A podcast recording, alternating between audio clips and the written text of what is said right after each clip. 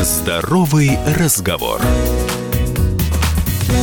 Всем привет, это «Здоровый разговор» в студии Мария Баченина.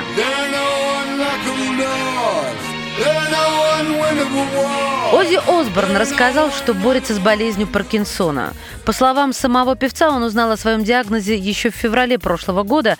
Перед Новым годом дал последний концерт, потом неудачно упал, пришлось сделать операцию на шее, и это отразилось на нервной системе. В конце концов, ко всем бедам добавилась новость о болезни. Это Паркинсон второго типа.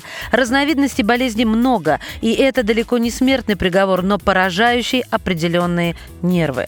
Об этом должен знать каждый, поэтому сегодня коротко расскажу вам про болезнь болезнь Паркинсона. Это нейродегенеративное заболевание, которое ведет к прогрессирующему разрушению нервов, и оно считается неизлечимым.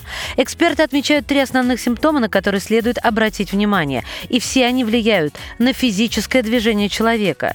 Итак, тремор – дрожь в руке или ноге, когда конечность расслаблена во время отдыха. Движение становится намного медленнее, шаркающая походка с очень маленькими шагами. Жесткость и напряжение, возникающие в мышцах, которые могут затруднять движение и приводить к болезненным мышечным спазмам. А также проблемы с балансом, потеря обоняния, нервная боль, чрезмерное потоотделение, трудности при глотании – Традиционно паркинсонизм считают недугом пожилых, однако патология может поражать и людей молодого возраста, и даже детей.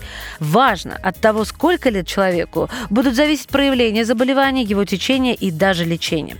Согласно статистике, 20% случаев заболеваемости болезнью Паркинсона приходится на людей в возрасте до 40 лет.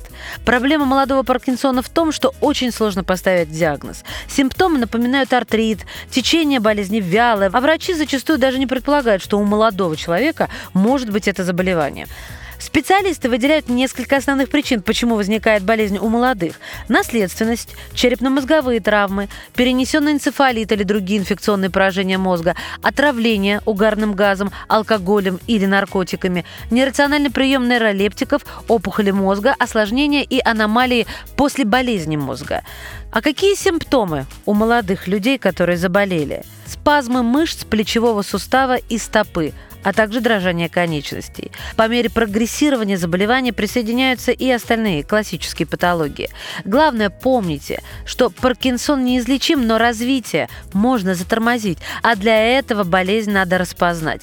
Будьте внимательны к себе и своим близким. Берегите себя. Здоровый разговор.